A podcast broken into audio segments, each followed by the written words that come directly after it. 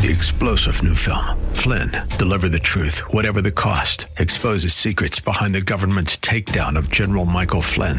Flynn knew what the intel world had been up to. He ordered the first audit of the use of contractors. This set off alarm bells. He told the truth. He was the most dangerous person for Donald Trump to hire. They had to get rid of Flynn.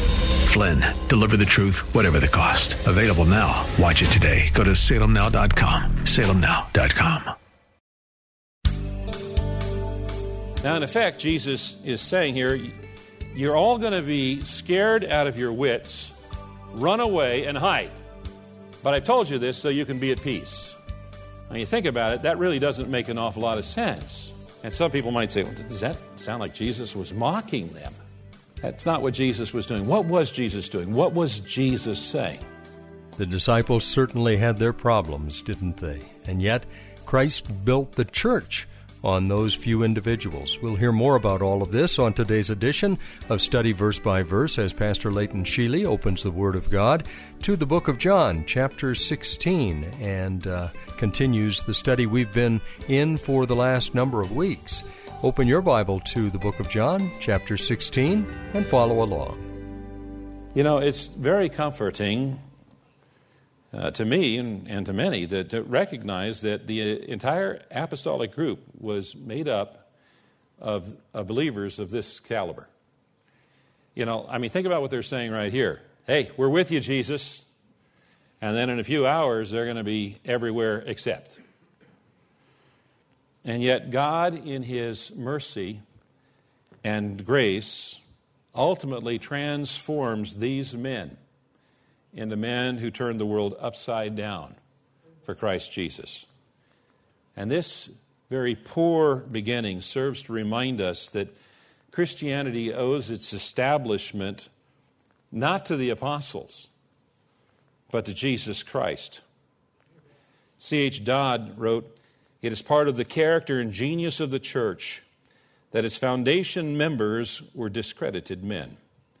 It owed its existence not to their faith, courage, or virtue, but to what Christ had done with them. And this they could not forget. Now, the limitations of their faith would be shown shortly when they abandoned the Lord. And their failure was recorded faithfully in the Scriptures. I am so thankful that our salvation doesn't depend on the strength of our faith our resolve or our knowledge or anything about us. That our salvation is because of what Christ has done for us. I am so glad that the Lord accepts weak, stammering, and ignorant faith. Because if He didn't, what would become of us? Who could be saved? Now, notice the things that Jesus prophesied concerning them. First, they would be scattered. Right now, they're together, and there's always encouragement in numbers, or strength in numbers, but they would soon be scattered and they would be isolated. They would each scatter to his own, his own city, his own home, his own thoughts, his own little world. And there would no longer be any cohesion with the men who were to become the foundation of the Christian church. However, Jesus says, Though you will desert me, the Father will not. And it is true that the Father abandoned Jesus on the cross, but it was only temporary. Jesus said, Why hast thou forsaken me? It was because of what he was accomplishing on Calvary's cross. Verse 33 I have said these things to you that in me you may have peace. In the world you will have tribulation, but take heart. I have overcome the world. Now, in effect, Jesus is saying here, you're all going to be scared out of your wits, run away, and hide. But I've told you this so you can be at peace. When you think about it, that really doesn't make an awful lot of sense.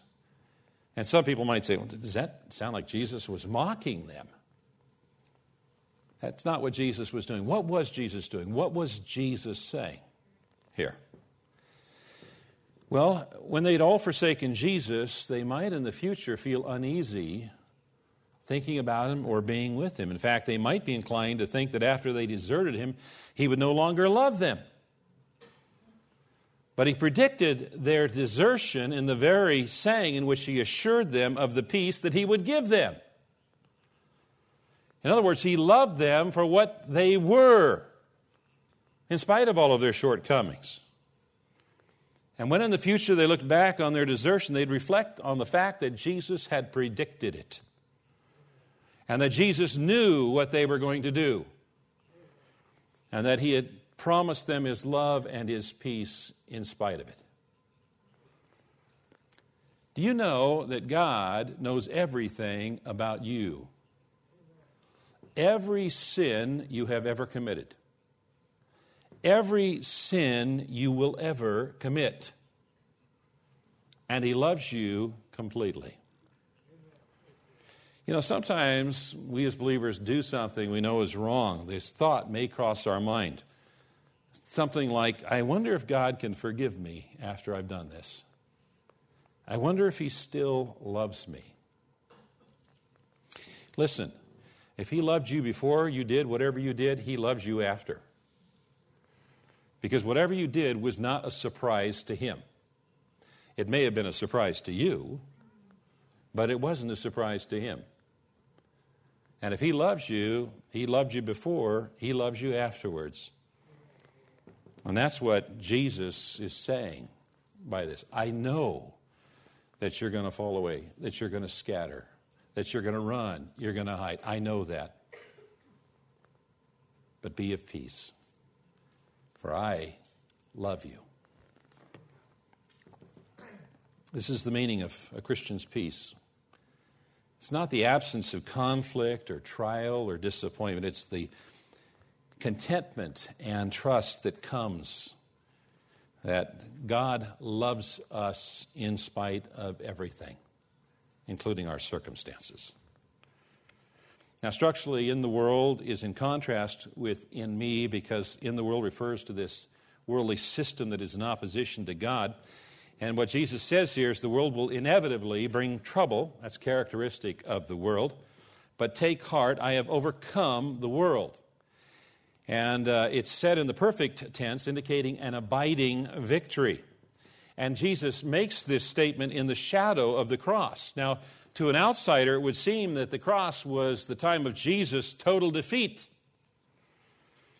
But Jesus sees it differently, he has a different perspective on it. Jesus sees the cross as having complete victory over the world. All the world is, and all the world can do to him. He goes to the cross not defeated, but as a conqueror.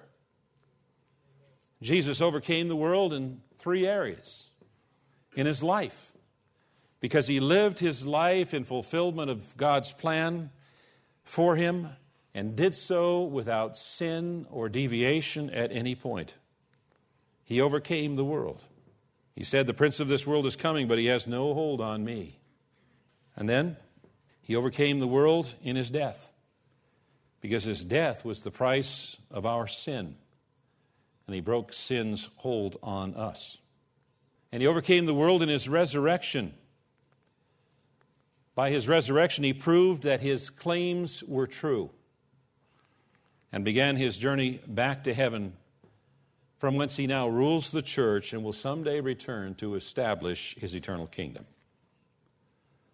And so Jesus closes his time of teaching his disciples just hours before going to Calvary's cross with words of encouragement. He says to take heart. He was the great encourager. And the Holy Spirit continues that ministry today. D.A. Carson wrote The farewell discourse has thus come full circle. At the beginning, Jesus' followers are told, Do not let your hearts be troubled. Trust in God, trust also in me.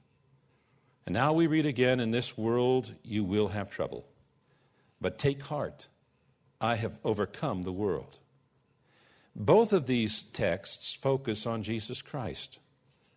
Both of them promise peace to the believer who truly trusts Christ. Therefore, all that Jesus has been saying is to encourage his followers to look at the world from the perspective of Jesus and his triumph. So, what does the world look like from the perspective of Jesus' triumphant death, resurrection, and exaltation? Well, on one hand, the world appears all the more evil and loathsome. And yet, on the other hand, this is the world the Father loved enough to send His Son, the world for which the Lamb of God died. On one hand, this is the world that rejected the Savior and condemned him to death.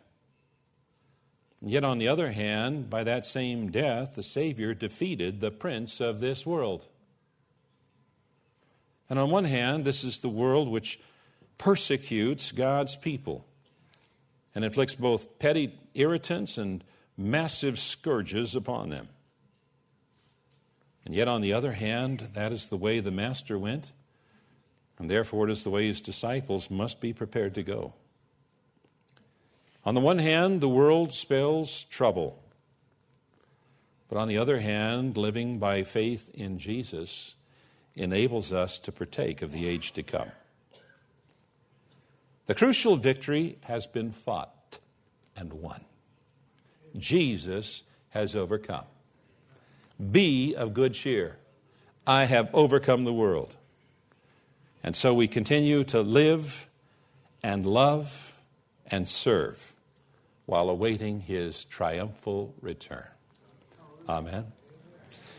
Lord, we are so very, very thankful that you have overcome the world and that you love us after knowing everything about us. And Lord, we are so very, very thankful that you have given us your word and your Holy Spirit, that you have given us purpose in life, that is to share this gospel, this good news, with others who are so desperately needing to hear it. And that, Lord, when this life has run its course, you have given us hope that we will spend eternity with you. Thank you, Lord, for all that you have done for us throughout time and eternity. In Jesus' name we pray, and all God's people said, Amen.